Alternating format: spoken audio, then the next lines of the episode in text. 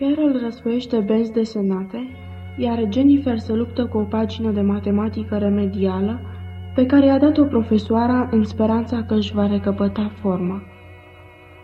Iată că sosește și fata trimisă de Sibyl, iar după ce îi dă câteva instrucțiuni, Sunlight se îndreaptă către apartamentul lui Sibyl. În clipa când intră, rămâne puțin uimită, dându seama că Sibyl nu a glumit când a spus că stă să caute noi metode de a cheltui banii. Apartamentul conține o colecție superbă de mobilă foarte scumpă, obiecte de artă, covoare orientale, în mod sigur aranjate de mâna îndemânatică a unui decorator. Un decor potrivit pentru Sibyl, gândește Sunlight. Toate tonurile neutre accentuate cu negru și aici colo cu puțin roșu. Pe măsuța de cafea, flori proaspete. Și Sibyl, într-un kimono alb și negru, cu o eșarfă roșie la gât.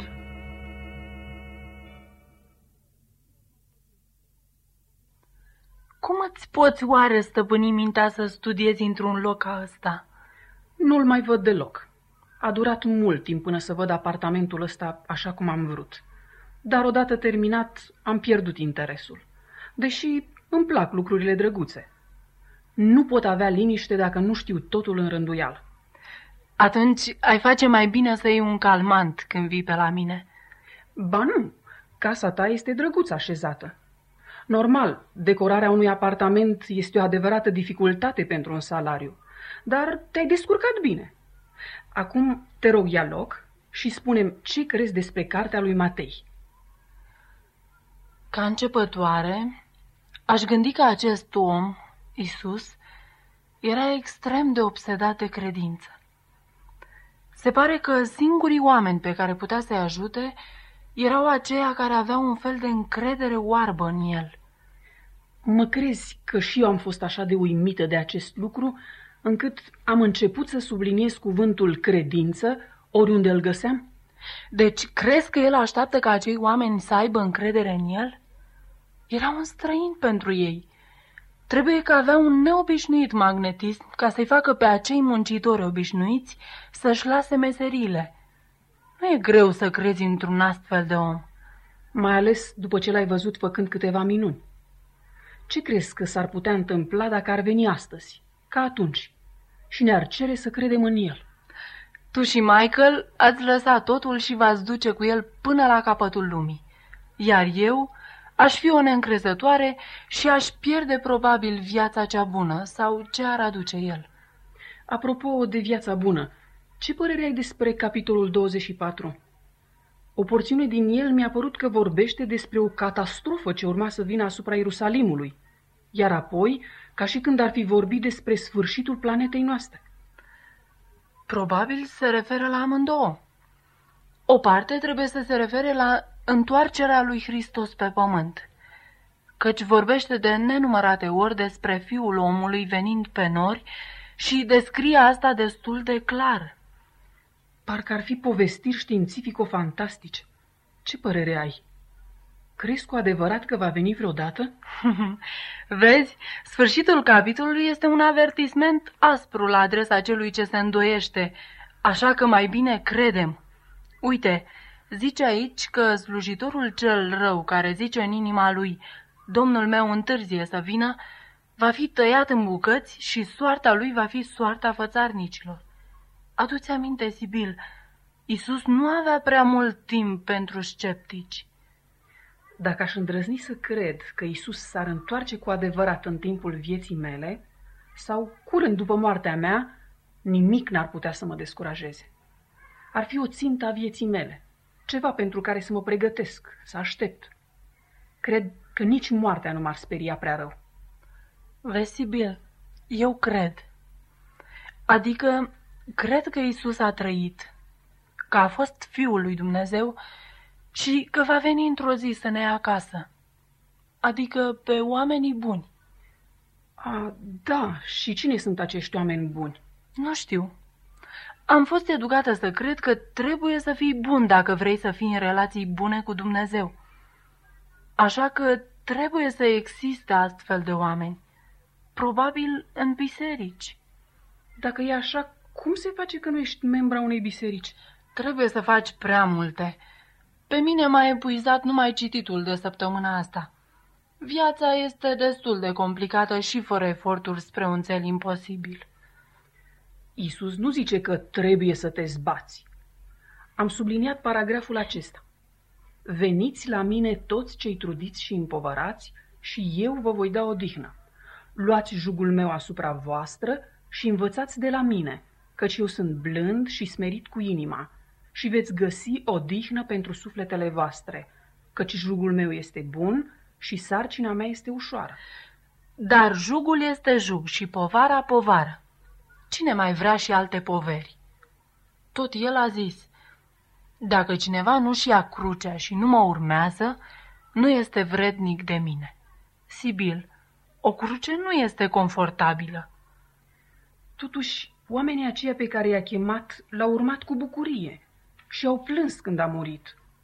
Nu le-a adus bogăție, deci trebuie că au găsit în compania lui ceva pe lângă care sărăcia și greutățile vieții păleau. Trebuie că le-a oferit ceva mai bun decât siguranța vieții. Ce ar putea fi? Ai observat în Matei 19, 16 la 22 că un tânăr pe care l-a invitat să-l urmeze a refuzat? Pentru că era bogat, ceea ce mă sperie pe mine. Mă întreb cât de mult însemnează toate astea pentru mine.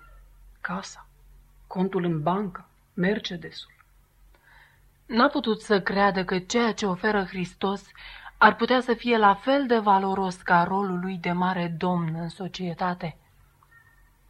Mi-ai spus altădată că banii nu te-au făcut fericită. Atunci, de ce ai ezita?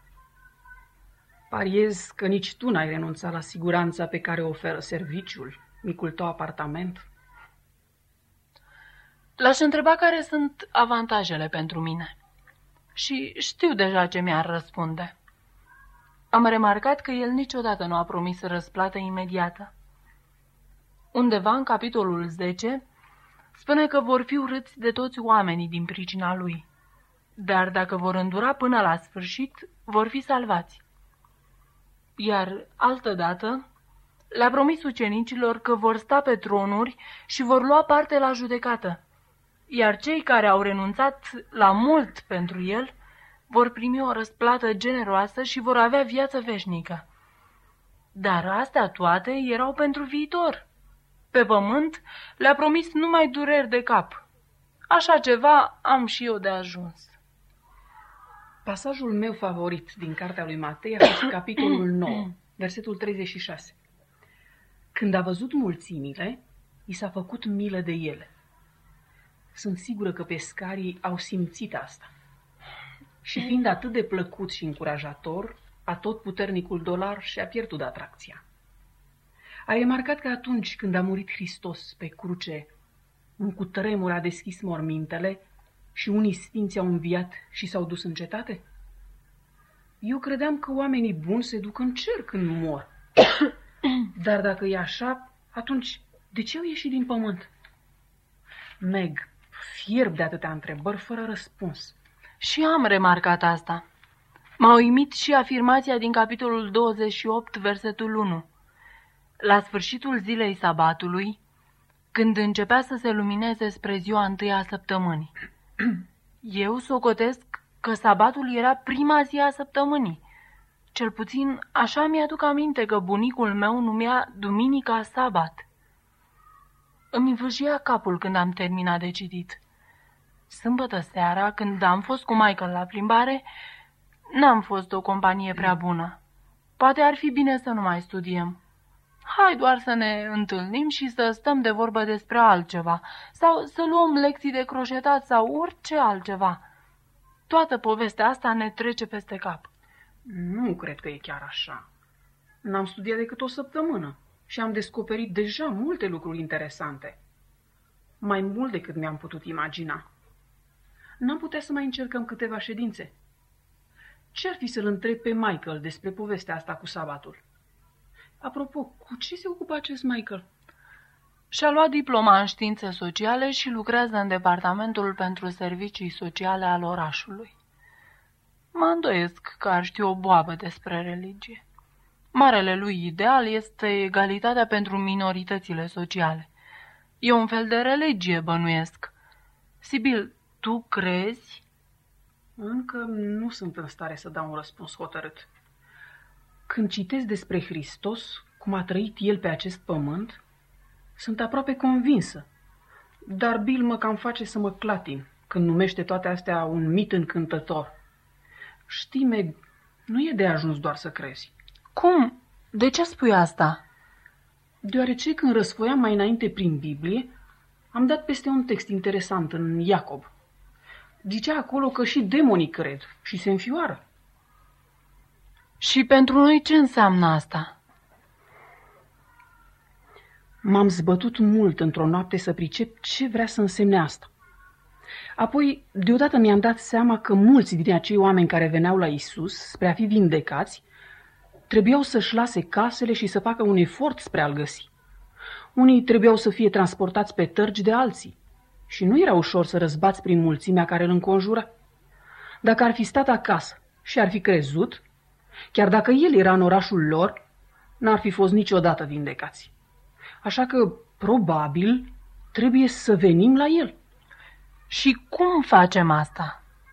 Așa, cum facem acum, aici, cred. Cercetând Biblia spre a afla cum era el și cum dorește să trăim noi.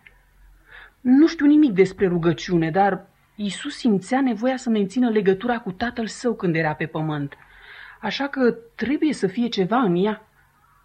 Mi se oprește mintea când mă gândesc la faptul că Dumnezeu o poate găsi pe Sibyl Norris pe radarul lui și să asculte ce are de spus. Dar noi nu suntem bolnave. Hmm. Ești sigură că trebuie să-l căutăm? Vezi, eu cred că toată planeta este bolnavă. Bolnavă de singurătate, teamă și disperare. Te poți vedea în această imagine. Rândul 2, locul 5. Și eu.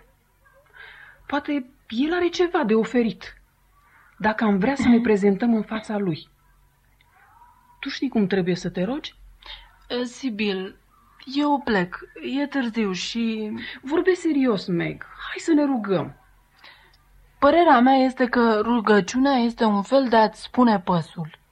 Nu cred că există reguli, cu excepția cazului când ții liturgia de la catedrala St. James. Atunci, ce ar fi să demonstrăm asta? Cred că e o nebunie să încercăm să înțelegem Biblia fără ajutor. Roagă-l deci să ne dea câteva îndrumări în studiul săptămânii viitoare. E bine? Chiar acum? De ce nu?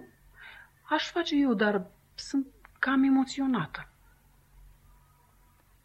Doamne, am bâșbâit prin Biblie și am rămas cu o mulțime de întrebări și prea puține răspunsuri.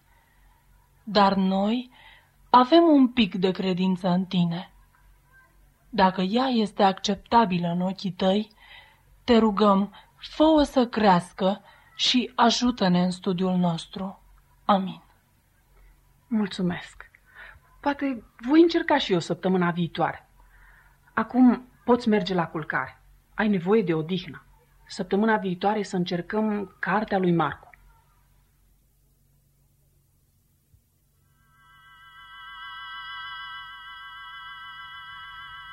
Sunt prea mișcat ca să pot scrie. Am auzit prima rugăciune a lui Sunlight și, așa cum îl cunosc eu pe prinț, vă pot asigura că este plin de bucurie, iar prietenul pământului își va pune toată puterea la dispoziția lor. Ah, dacă fiecare ființă de pe pământ ar deschide Biblia ca cele două din seara aceasta, Puterea prietenului pământului ar străfulgera această mică planetă, iar prințul ar avea curând un popor pregătit pentru întoarcerea acasă. Acum mă duc să-l caut. Trebuie să mă împart bucuria cu cineva și nimeni nu va înțelege mai bine decât el. Apoi am să vorbesc cu îngerul ei raportor, cât și inima lui trebuie să fie bucuroasă în seara aceasta.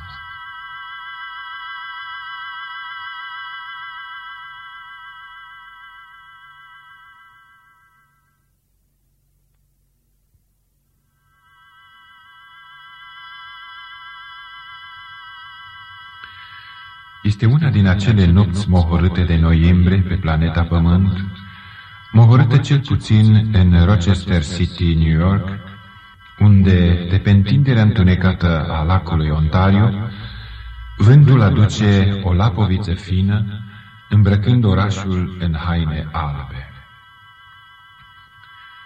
Sunlight, făcând curățenie în bucătărie, îi aude bătăile discrete în fereastră și se înfioară. Zăpada poate fi plăcută când blochează înăuntru doi oameni, dar exact opus când cineva este singur. Bineînțeles că ea nu este singură.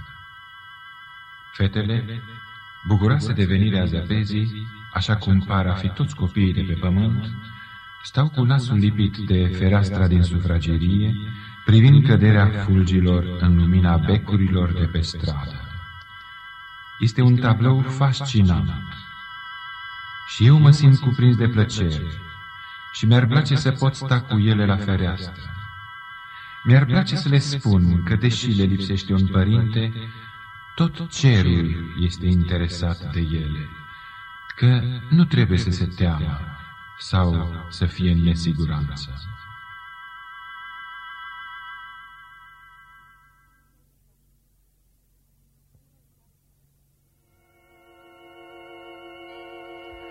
Sună telefonul. Carol sare să răspundă, zâmbește vocii de la capătul firului și anunță fericită că Michael aduce porumb pentru floricele. După o jumătate de oră, când ajunge, este plin de zăpadă pe jachetă și păr. Fetele îl scutură de zăpadă și se grăbesc să pună porumbul pe foc. Mai târziu, în fața televizorului, Carol se așează în brațele lui Michael, iar Jenny lângă mama ei.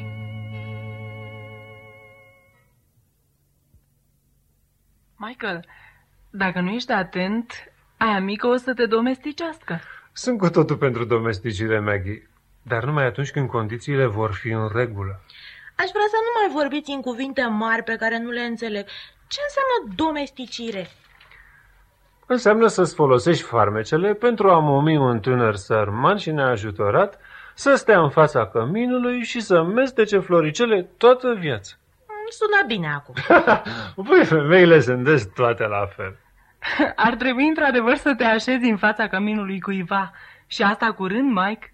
Nu mai ești tânăr și uite ce bine stă cu copiii.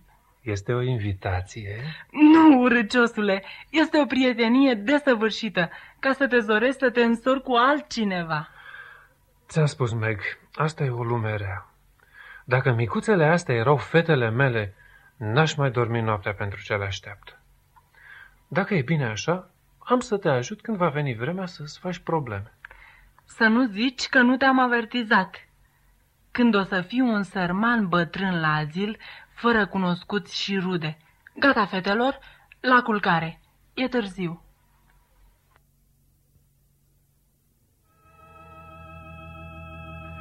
Fetele intră în camera lor, iar Sunlight adună floricelele căzute pe jos.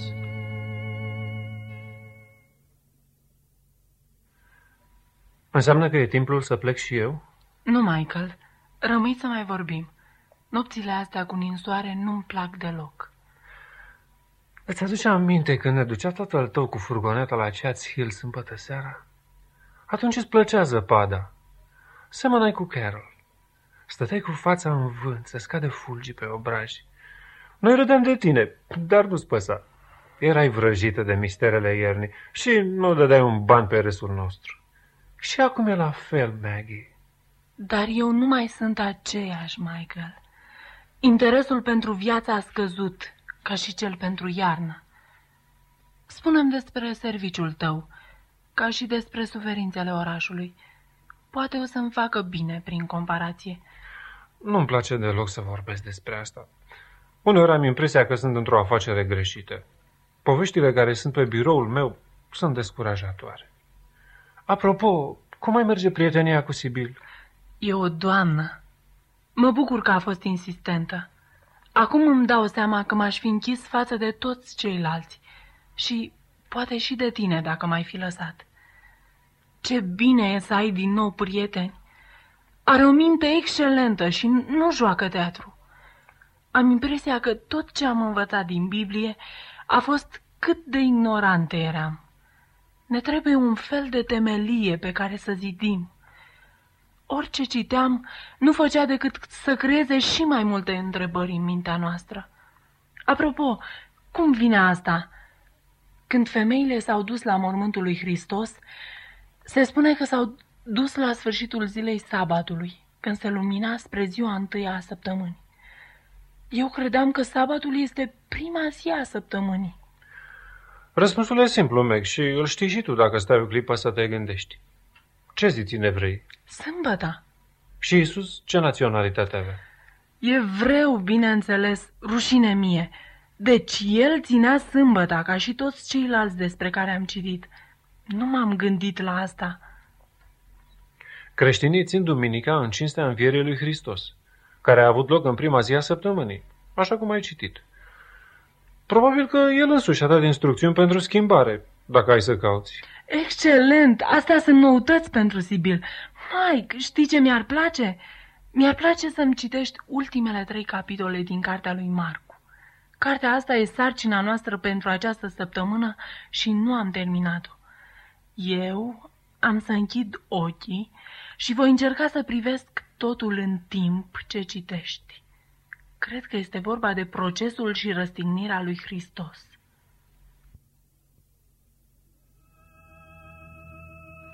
Sunlight îi dă lui Michael mica Biblie albă, iar el citește cu vocea clară și liniștită ce se suprapune peste vântul de afară. Când termină, Sunlight îi spune Ar fi trebuit să te faci preot cu talentul tău monastic. Ai citit așa de bine încât am avut impresia că mă aflu acolo, privind tot ce s-a întâmplat cu Isus. Știi? Am ajuns la concluzia că răstignirea a fost ori momentul culminant al tuturor timpurilor, ori cea mai mare înșelătorie posibilă. Când citeam, m-am gândit că este ciudat că până acum n-am citit niciodată aceste cuvinte, nimic la subiectul acesta în întreaga Biblie.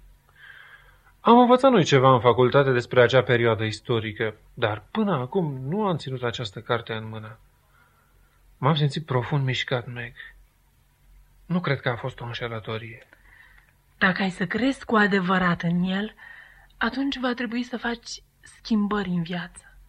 Toți cei chemați de el trebuiau să fie dispuși să se schimbe, să învețe noului mod de viață, să renunțe la lucrurile vechi. Aproape că mi-e groază să mă gândesc ce mi-ar putea cere. Mie mi-ar place să ceară ceva de la mine. Un lucru dificil care să mă scoată din rutina asta plicticoasă. Dar astea sunt doar cuvinte. Cum am putea oare să fim implicați? Apropo, ce ți-ar place să facem sâmbătă seara? Alege tu. Mereu lași pe mine, iar eu ori dansez până la epuizare, ori beau prea mult. Ce ai zice atunci de ceva simplu? Hmm, de exemplu, să mergem la patinaj. Hei, excelent! N-am mai pus o pereche de patine de ani de zile, dar sunt sigură că încă mă descurc. Ce-ar fi să luăm și fetele cu noi? Noi eram mult mai mici ca ele și știam să patinăm. Mike, ce prieten grozav ești! Sunt sigură că nici nu or să mai doarmă de bucurie în următoarele nopți până atunci, mai ales Carol.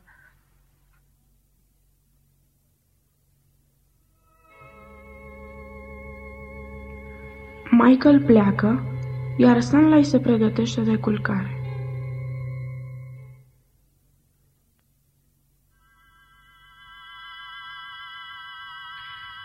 Cu adevărat, este un lucru ciudat să te gândești că există tineri decenți ca Michael care n-au ținut niciodată în mână o Biblie. Această carte este singura posibilitate a omului de a cerceta cerul, de a ști de ce este el pe planeta Pământ și cum să supraviețuiască nimicirii ei. Ar fi normal ca bărbații și femeile să studieze Biblia în fiecare moment liber, dar ei trăiesc ca și cum cei 70-80 de ani ai vieții lor ar fi tot ce contează. Ei se văicăresc dacă programul lor favorit de la televizor a fost amânat și ignoră lucrurile vitale care privesc veșnicia. Prințul mi-a explicat că rebelul întunică mințile pământenilor până când aceștia abia mai înțeleg pericolul în care se află.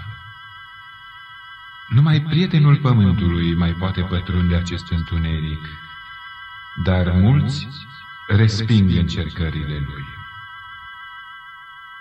Sibir este una din acești puțini care sunt pregătiți să fie scăpați de puterea rebelului. Slavă cerului că a vorbit și cu Sunlight. Așa capătă mai mult curaj.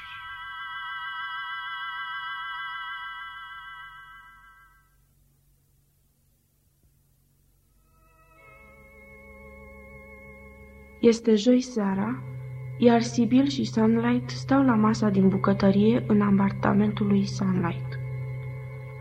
Aceasta stă aplecată asupra Bibliei, cu un creion roșu în mână.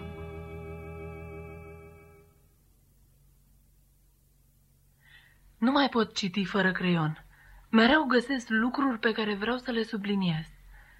Sunt în această carte unele lucruri uluitoare. Uneori mă blochez la un verset care pare așa de interesant încât nu mai pot continua. N-aș fi reușit să termin dacă Michael nu mi-ar fi citit ultimele trei capitole seara trecută. Ce zice despre noi? Că ne-am pierdut mințile? Din potrivă, cred că este destul de impresionat de ce are de sus Marcu și de omul Isus. Michael ar fi fost un urmaș devotat al lui Hristos, deoarece el este un mare partizan al cauzelor juste. Uh, iar place să studieze cu noi. Uh, e un tip foarte particular. Cred că l-ar apuca groaza de felul cum ne stoarcem noi greierii. Însă ar asculta cu plăcere orice aș avea să-i comunic și ar da toată atenția. Cred că îți dai seama, scumpa mea, că băiatul ăsta e îndrăgostit de tine. Nu e așa cum gândești tu, Sibil. Avem împreună o mulțime de amintiri, chiar de la cutia cu nisip. El e singur, eu sunt singură. Pentru moment ne completăm reciproc. Asta e tot. Mai curând sau mai târziu va întâlni pe cineva care îl va impresiona teribil. Și atunci îi vor ieșua toate noțiunile altruiste. Hm. N-am știut niciodată că Matei, Marcu, Luca și Ioan au fost niște oameni care au scris propria lor versiune despre aceeași poveste. Sunt probabil ultima persoană de pe lume care află asta. La început, mi s-a părut o lectură foarte plicticoasă, dar curând m-am trezit răsfoind înainte și înapoi prin Marcu și Matei, comparând relatările lor și a început să mi se pară fascinant. Cu ce gânduri mărețe te-a inspirat, Marcu? Că Hristos nu se putea mișca fără să se împiedice de cineva.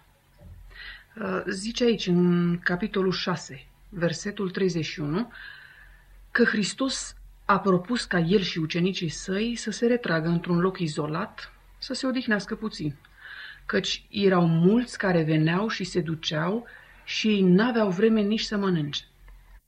Dar și atunci, când au ajuns acolo, oamenii au alergat pe jos din toate cetățile și au venit înaintea lor în locul în care se duceau ei. Când a coborât din corabie, Isus a văzut mult norod și i s-a făcut milă de ei, pentru că erau ca niște oi fără păstor. Și a început să învețe multe lucruri. Și mai jos, în același capitol, spune, după ce au trecut marea, au venit, venit în ținutul Genezaretului și au tras la mal. Când a ieșit din corabie, oamenii au cunoscut pe Isus îndată au alergat prin toate împrejurimile și au început să aducă pe bolnavi în paturi, pretutinderi pe unde se auzea că era el. Și oriunde intra el, în sate, în cetăți sau cătune, puneau pe bolnav pe străzi și îl rugau să le dea voie doar să se atingă de poalele hainei lui. Și toți cât se atingeau de el erau tămăduiți. Meg, Când am citit versetele acestea, am plâns. Am văzut omenirea agățându-se de Isus, fascinată de învățăturile lui, avidă de pâinile și peștii lui, târându-se spre atingerea lui vindecătoare, crezând că și marginea hainei lui este fermecată. Am simțit foamea lui, oboseala lui. Trebuie să fi fost uneori obosit de îmbulzeala lor. Dar aici scrie, i s-a făcut milă de ei, fiindcă erau ca niște oi fără păstor. Pur și simplu nu putea să treacă mai departe și să-i părăsească. Dacă simte la fel față de generația de astăzi, trebuie să fie teribil de dezamăgit. Căci în loc să alergăm la el, noi suntem aroganți și indiferenți. Am un sentiment foarte sumbru despre noi. Dar, întorcându-ne la mulțimile acelea, am găsit un verset în capitolul 14 care mi-a sfâșiat inima. Și îndată, pe când vorbea el încă, a venit Iuda, unul din cei 12, și împreună cu el a venit o mulțime de oameni, cu săbii și ciomege, trimiși de preoții cei mai de seamă, de cărturari și de bătrâni. Timp de trei ani, Isus a atins cu mâinile lui vindecătoare aceste noroade rătăcitoare. I-a învățat când era epuizat și flămând. Și iată că acum o mulțime vine să-l prindă cu săbii și ciomege. Ce crud! Și mai înainte, când era în grădină rugându-se în agonie pentru clipele care îl așteptau, ei dormeau. Cei mai buni prieteni ai lui dormeau. Îți dai seama? Și eu am fost profund mișcată când am studiat săptămâna asta. De fapt, cartea lui Marcu a produs o mică minune în viața mea. Sunt curioasă. Povestește. Să ne întoarcem la capitolul 11, versetele 24 la 26. Ascultă. De aceea vă spun că orice lucru veți cere când vă rugați, să credeți că l-ați și primit și îl veți avea. Și când stați în picioare să vă rugați, să iertați orice aveți împotriva cuiva, pentru ca și Tatăl vostru care este în ceruri să vă ierte greșelile voastre. Să vezi, săptămâna care a trecut, m-am rugat în fiecare dimineață. O rugăciune simplă pentru fete, apoi ca tu și cu mine să înțelegem ceea ce studiem și pentru iertare de păcate. Nu-mi păsa de ura și dușmânia care au început să mă domine în acești ultimi doi ani. De aceea, când am citit aceste rânduri, că Dumnezeu nu ne ascultă dacă noi nu putem ierta pe oameni, a fost ca o palmă peste față. Ca și când Dumnezeu mi-ar fi scris o scrisoare, așa de clar am văzut răutatea pe care o simt față de Jim, plus gelozia și ura față de soția lui. Brusc, durerea și ura și invidia care erau în mine au izbucnit afară. Am plâns ore întregi. Din fericire, fetele dormeau.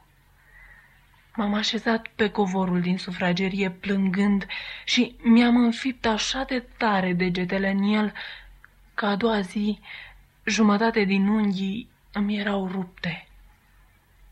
I-am aruncat lui Jim în gând toate lucrurile pe care am vrut să-i le spun de atâta timp. Lucruri oribile, răutăcioase. Și atunci am plâns mai tare decât oricând, căci am înțeles că sub ură se afla cea mai grozavă rană. N-am îndrăznit să o privesc mai înainte.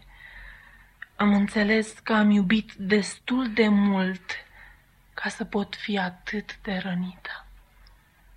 Atunci, cum de pot să port o așa dușmănie cuiva pe care l-am iubit așa de mult. Sibil, de atunci m-am rugat o rugăciune nouă, ca Dumnezeu să mă ajute să-l iert pe Jim și să-mi alunge toată amărăciunea din inimă.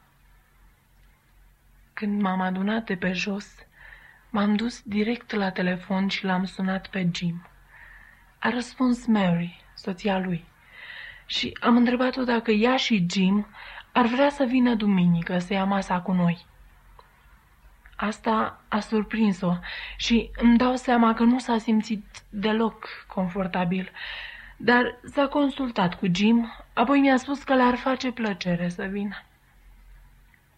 Și acum mă îndoiesc de entuziasmul lor, dar vreau să fac lucrurile mai normale pentru Jim și fete și trebuia să începem cândva. L-am rugat și pe Michael să vină și mi-ar place să vii și tu cu Bill, dacă este acasă. Dacă nu e, vin o singură. Cred că va fi mai ușor și pentru mine și pentru ei dacă suntem mai mulți. Asta a făcut cartea lui Marcu pentru mine.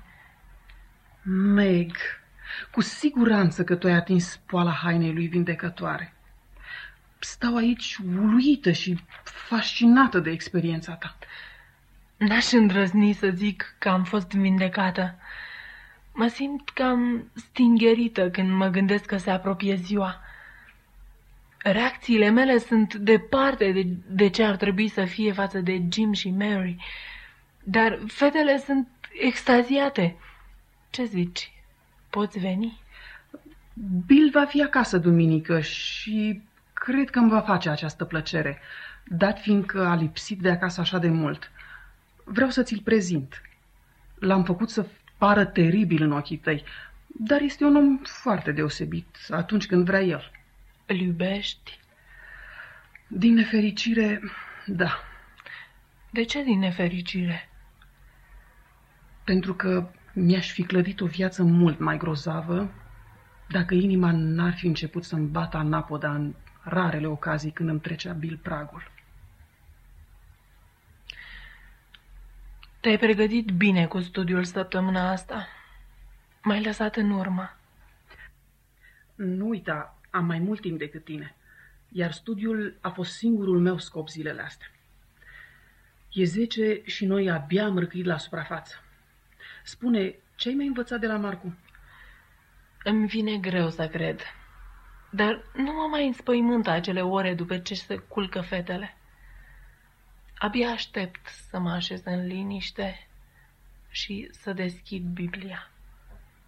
Și abia aștept aceste seri când împărtășim ce am studiat. Așa bine îmi pare că ai vorbit cu mine atunci în lift. Dar nu mi-ai răspuns la întrebare. Am învățat de la Isus că pot să-l iubesc pe Jim chiar dacă el nu mă mai iubește. Isus a făcut asta față de noi. El a iubit și pe cei care l-au răstignit. Trebuie să admit că nu am simțăminte bune mereu. Într-o seară am stat la televizor și nu am simțit deloc dorința să citesc Biblia. Războiul stelelor și cartea lui Marcu par la an lumină depărtare, fără nicio legătură. Este foarte ușor să te rup de religie. Nu-mi place cuvântul religie. Sună bazarul și loterii bisericești. Îmi place ce avem noi două aici. Mi-e teamă că dacă ne așezăm după vreun tipar, o să ne scape printre degete. În seara asta mă voi ruga eu. Nu o să râzi de mine dacă nu sunt elocventă? Promit. Venim la tine, Doamne, cu plăcere, cu reverență și dragoste. Ne vei învăța cum să-ți slujim. Ne vei da acea credință care îți plăcea așa de mult când o găseai pe pământ. Te rog, fi în casa lui Meg și în a mea. Amin. A fost o rugăciune frumoasă, Sibil. Să nu o stricăm cu pălăvrăgeală. Ne vedem duminică pe la 1, da? Da.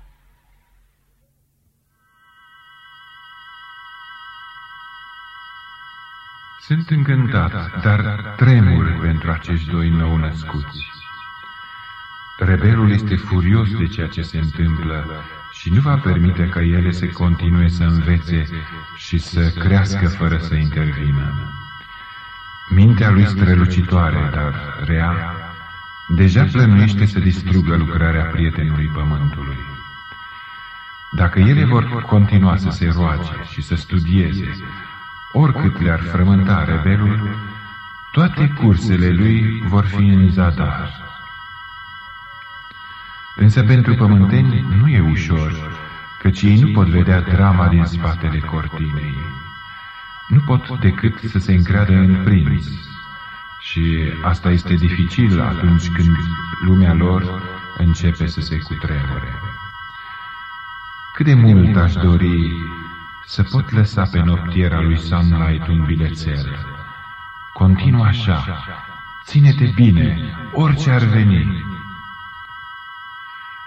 Dar acesta nu este privilegiul meu. Tot ce se poate face pentru ea trebuie făcut de prinț și de prietenul pământului.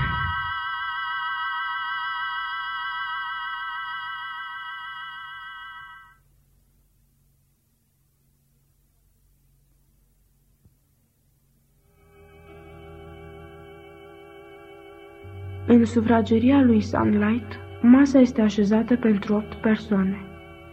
Ea așează florile în glastre, în timp ce Carol pieptănă părul lung al lui Jenny.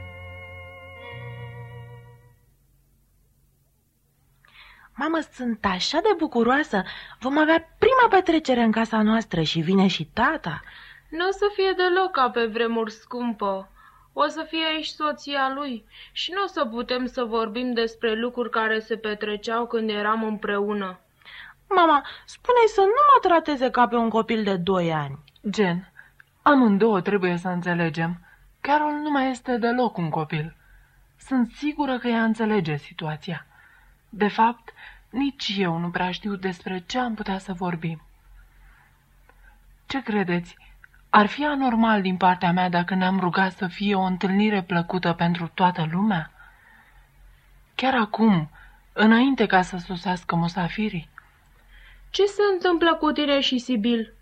Ați devenit religioase ca doamna aceea, în vârstă care te ajuta la curățenie, când locuiam în Penfield. Eu nu știu ce înseamnă să devii religios, gen. Dar Sibil și cu mine am încercat să aflăm ce înseamnă să urmez pe Dumnezeu. De fapt, ce mi-a dat curaj să avem acest party astăzi aici și să-l invit și pe tatăl tău a fost tocmai faptul că l-am cunoscut puțin pe Dumnezeu. Așa că tot a ieșit ceva bun din asta. Atunci, hai să ne rugăm să fie aici cât mai multe lucruri plăcute. Doamne, mă simt puțin cam speriată de ce m-am apucat să fac. Nu cred că știu cum să-i fac pe toți să se simtă bine când vor sosi. Te rog, trimite pacea ta în această cameră și fie ca toți musafirii să simtă dragostea ta și, te rog, dă-mi o inimă iertătoare. Amin. E prima dată când mă rog în viața mea. Lucru care nu spune prea mult despre spiritul meu pedagogic.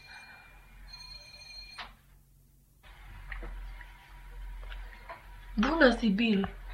Meg, el este soțul meu, Bill. Vă sunt îndatorat, scumpă doamnă, că ați întreținut-o pe Sibil în aceste ultime săptămâni. N-am sperat niciodată să o văd atât de fascinată de Biblie. O citește până noaptea târziu, ca și când ar conține horoscopul ei. Suntem complet novice, navigând în ape tulburi, mă tem. Luați loc, vă rog, și serviți-vă cu fursecuri și cafea, dacă doriți. Mă scuzați un moment. Jim, Mary. M-am gândit că este în sfârșit vremea să primesc chiar oaspeți, înainte de a uita toate rețetele mele. Vă mulțumesc că ați venit. Sunt încă într-o stare de șoc, dar îți mulțumesc că ne-ai invitat. Meg, ea este Mary. Îmi pare rău că a durat atât de mult ca să ne cunoaștem. Vă rog să vă simțiți bine. Jen, te rog să-i padesiul lui Mary.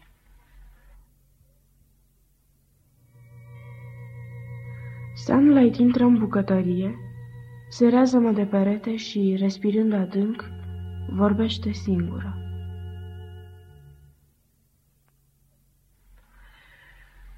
Am făcut-o. Doi ani de zile am trăit cu groază la gândul de a o vedea. Și iată că supraviețuiesc. O, Doamne, ajută-mă să nu urăsc. Bună, Meg! Mai prins. Recuperez după prima repriză și mă pregătesc pentru a doua. Oh, Michael, doare așa rău. Mă bucur că te aud spunând aceste cuvinte, Maggie. Este primul pas. Cu ce te-aș putea ajuta? Afară de a găsi o batistă.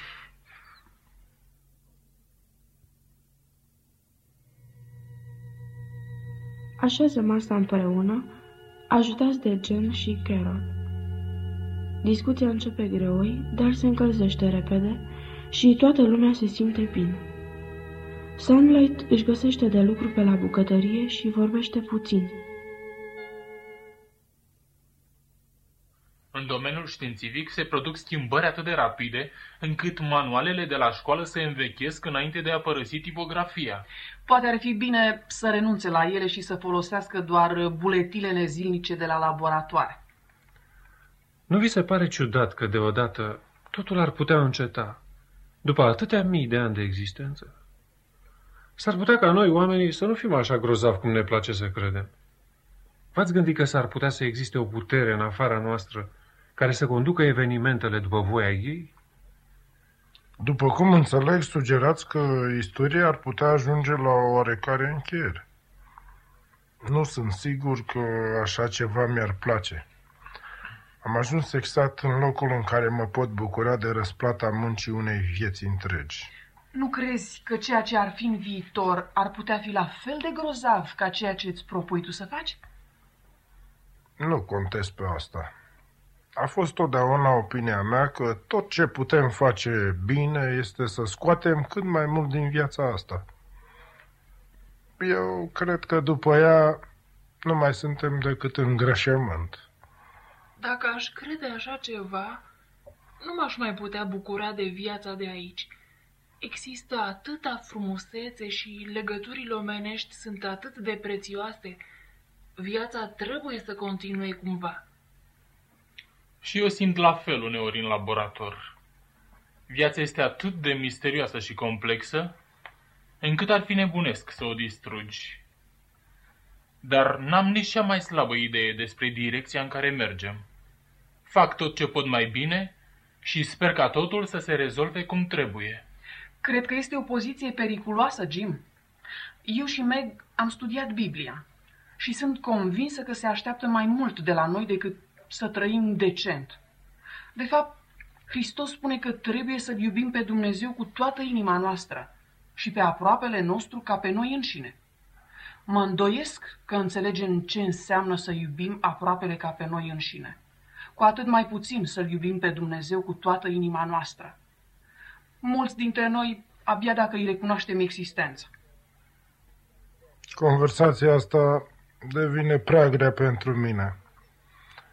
Jenny, hai să ne cerem scuze și să citim benzile desenate din ziar.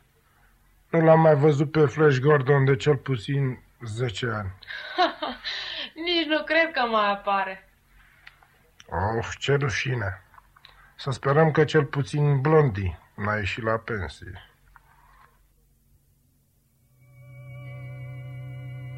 Se așează amândoi pe sofa cu New York Times în față. Meg, noi trebuie să plecăm. Mary are ceva de lucru pentru servarea de Crăciun. Ai rămas cea mai bună gospodină în vestul New Yorkului. Carol, hai încoace. Dă lui tata un pupic înainte să plece. Carol îi sare în brațe încântată. Unul câte unul, musafirii se retrag până când nu mai rămâne decât Michael.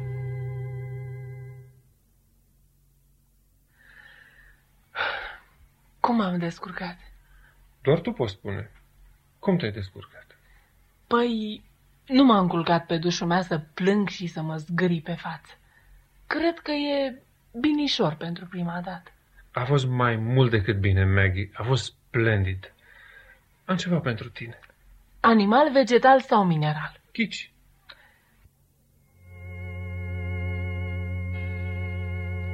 Îi așează în mâini o Biblie splendidă, legată în piele albă. Michael, cum ai știut? Așa de mult mi-am dorit una și sunt atât de scumpe. După cum ți-ai dat seama de la masă, am studiat ceva săptămâna asta și mi-am dat seama că nu poți ajunge prea departe fără o concordanță. Ești atât de bun. Am impresia că aceasta este cel mai frumos cadou pe care mi l-a făcut cineva. Dar mor de curiozitate, ce te-a făcut să începi să citești Biblia? Acele câteva capitole pe care le-am citit atunci noaptea m-au dat peste cap. A doua zi am cumpărat o Biblie și de atunci tot studiez. Vrei să studiezi cu mine și Sibil?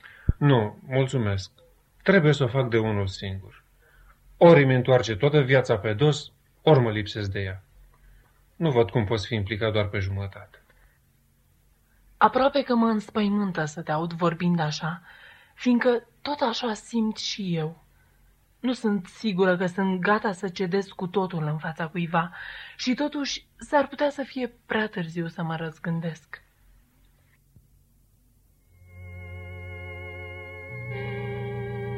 Michael și fetele o ajută pe Sunlight să facă ordine, apoi Michael pleacă. Fetele stau pe sofa și se uită curioase la Biblia cea nouă.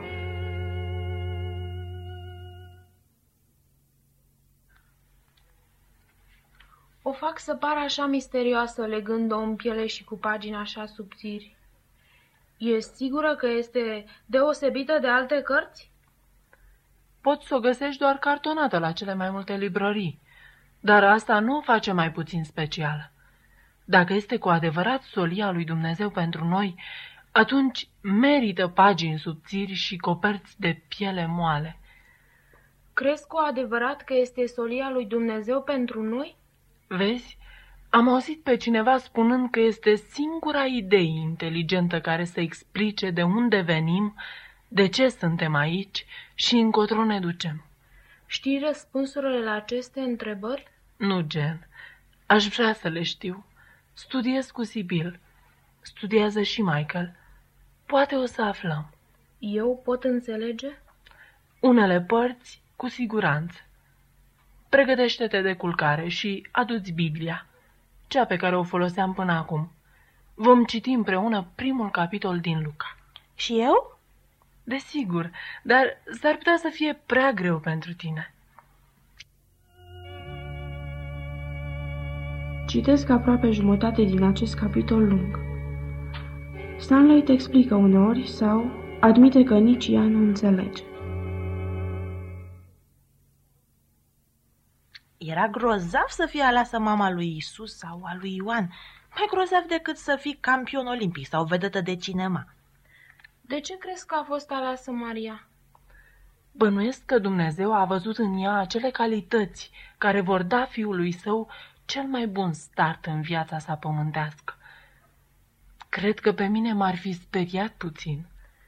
Am putea face asta în fiecare seară? Uneori, când nu ai prea multe lecții. Acum, la culcare. Dacă mă așez în genunchi lângă pat, pot vorbi cu Isus? Desigur. Ce să spun? Orice ai spune dacă el ar fi chiar lângă tine.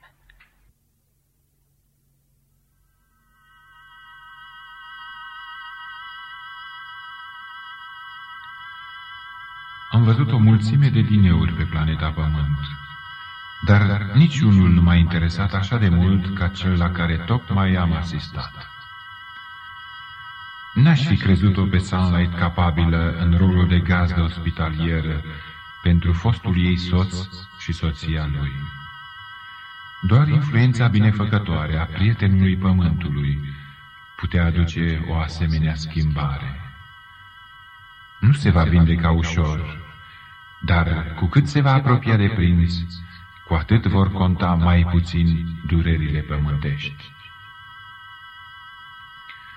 Cât de mult doresc să-i spun prințului toate acestea, dar lucrarea din sanctuar îi consumă aproape tot timpul. Mi-ar place să-i pot lua pe Sunlight, pe Sibyl și pe Michael la o plimbare prin această cetate. Dacă ar putea privi doar o clipă ce se petrece aici, nu ar mai avea nicio îndoială. Îngerii nenumărate din jurul tronului lui Dumnezeu. Serafimii cântând, Sfânt, Sfânt, Sfânt este Domnul oștirilor, și simțământul de pace și bucurie din inima fiecărui locuitor. Uneori, când cântăm slavă Domnului nostru, am impresia că nu găsim cuvinte suficient de mari. Când s-a întors prințul prima oară în cer, a fost o mare sărbătoare și mare bucurie când s-a așezat la dreapta tatălui, dar lucrarea de mântuire nu fusese încă terminată. Și curând el a trecut în rolul de mijlocitor pentru familia sa omenească. Acum, în timp ce mijlocirea sa continuă, el a adăugat la ea și lucrarea de judecată, căci trebuie luat o hotărâre privind destinul veșnic al fiecărei persoane mai înainte ca prințul să-și poată lua poporul acasă. Pământenii ar putea afla multe dacă și-ar închide televizoarele și ar lăsa cărțile și revistele. Biblia este plină de descoperiri extraordinare. Cartea lui Daniel conține o profeție uluitoare cu privire la sfârșitul viacurilor.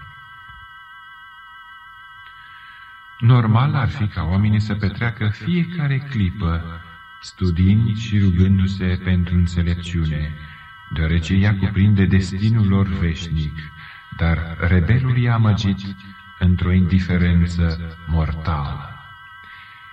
Noi știm că va veni ziua când prințul își va părăsi lucrarea de mijlocitor și judecător și din acel moment oamenii nu vor mai avea libertatea de a alege între rebel și prinț.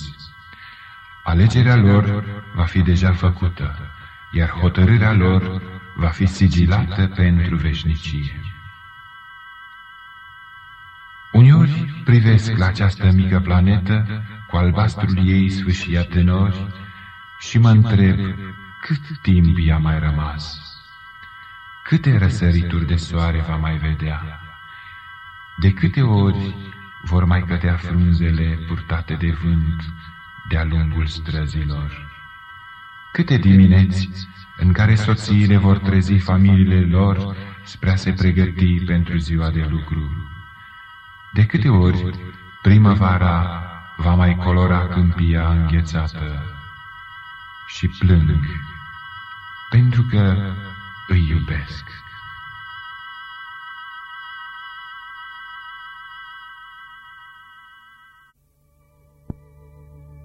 Sufrageria lui Sibil Joi seara Bill este acasă și amândoi o așteaptă pe Sunlight să sosească.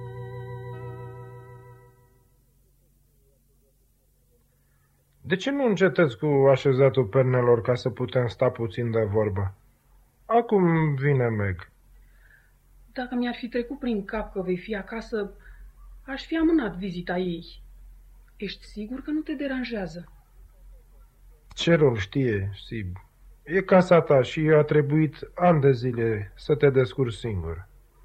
Cine sunt eu ca să-ți critic stilul de viață pe care ți l-ai ales în absența mea? În plus, îmi place Meg și îi admir temperamentul. Micul din eu de duminică n-a fost ușor pentru ea. Bill, de ce ai fost acasă zilele astea? Ce se întâmplă la birou? Nu e genul tău să te scol târziu și să-ți pierzi vremea cu ziarul. S-a întâmplat ceva? Ești bolnav? Alte femei se supără că bărbații lor sunt plecați de acasă. Tu n-ai făcut niciodată asta. Dar acum bombonești că sunt acasă. E o schimbare. Nu bombănesc și știi asta, dar ceva se petrece. Bine, să lăsăm asta. Mai avem câteva minute până vine Meg. Vino încoace, Sibil, și stai lângă mine. Vreau să vorbesc cu tine. N-ai vorbit cu mine altceva decât afaceri în ultimii 30 de ani, Bill. Așa că orice ai avea de spus trebuie să fie important. Mă îngrozești puțin. Mm, nu e nimic de speriat. În ultimele săptămâni am avut niște dureri ocazionale în piept. Așa că am mers la un specialist și mi-a făcut analizele. Nu am găsit nimic grav, dar a spus să o las mai ușor cu efortul și să nu mai stau în tensiune. Așa că mi-am luat o lună de concediu. N-ai decât să mă suporți acasă. Vrei să spui că nu te mai duci o lună la birou? Mm, crezi că o să supraviețuiești? Oh, Bill! M-am gândit mult în ultimile zile la modul cum te-am tratat ani de zile. Venind și plecând crezând că ești ok, deoarece nu te plângi. Aproape că am uitat ce femeie deosebită ești. La întâlnirea aia de la Meg, niciuna dintre fete nu te-a umbrit. Ești o frumusețe, Sibil, și eu am luat-o gratuit atâția ani. M-am gândit la primele zile ale căsătoriei noastre, când nu aveam un ban și aș fi vrut să-ți dau totul. A devenit obsesia mea, dar mai târziu n-am făcut-o pentru tine. Pur și simplu m-am îndrăgostit de bani. Nu pentru ce puteam face cu ei, ci doar să privesc cum se mulțesc și să știu că sunt ai mei. Chiar înainte de a merge la doctor, mă gândisem că ar fi timpul să mă opresc. Am început să mă satur de hoteluri și restaurante. Dar e greu să o rărești când ai alergat 30 de ani. Poți înțelege, Sib? Da. Încerc să mă opresc, dar va trebui să mă ajuți. Am putea călători împreună. Gata cu deplasările și conferințele.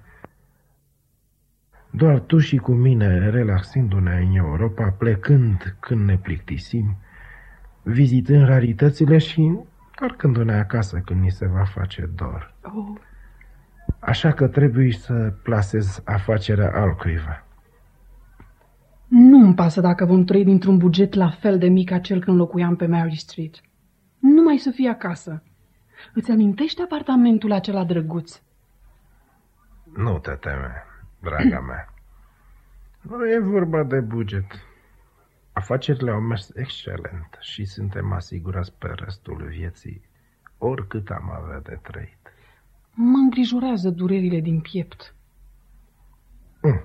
Medicul zice că nu sunt decât o avertizare, nimic mai mult. Bill, aș vrea să împărtășești lucrurile extraordinare pe care eu și Meg le-am descoperit în Biblie. Știu că tu o iei prea ușor cu religia, dar cu siguranță trebuie să crezi că există Dumnezeu. Mi-ar place mai mult să studiezi Biblia cu mine decât să mă duci la Paris. Rămâi la discuția noastră de astă seară. Te rog. Aș face orice să te fac fericită, dar nu trebuie să-mi ceri asta. Biblia nu însemnează pentru mine mai mult decât o colecție de povești. Tu și Meg dați înainte, dacă vă face plăcere, dar nu contați pe mine. Mă uit la televizor, la mine în cameră. Dar o să te plictisești. Mm, E mult mai plăcut să te plictisești acasă decât în vreun hotel singuratic și rece.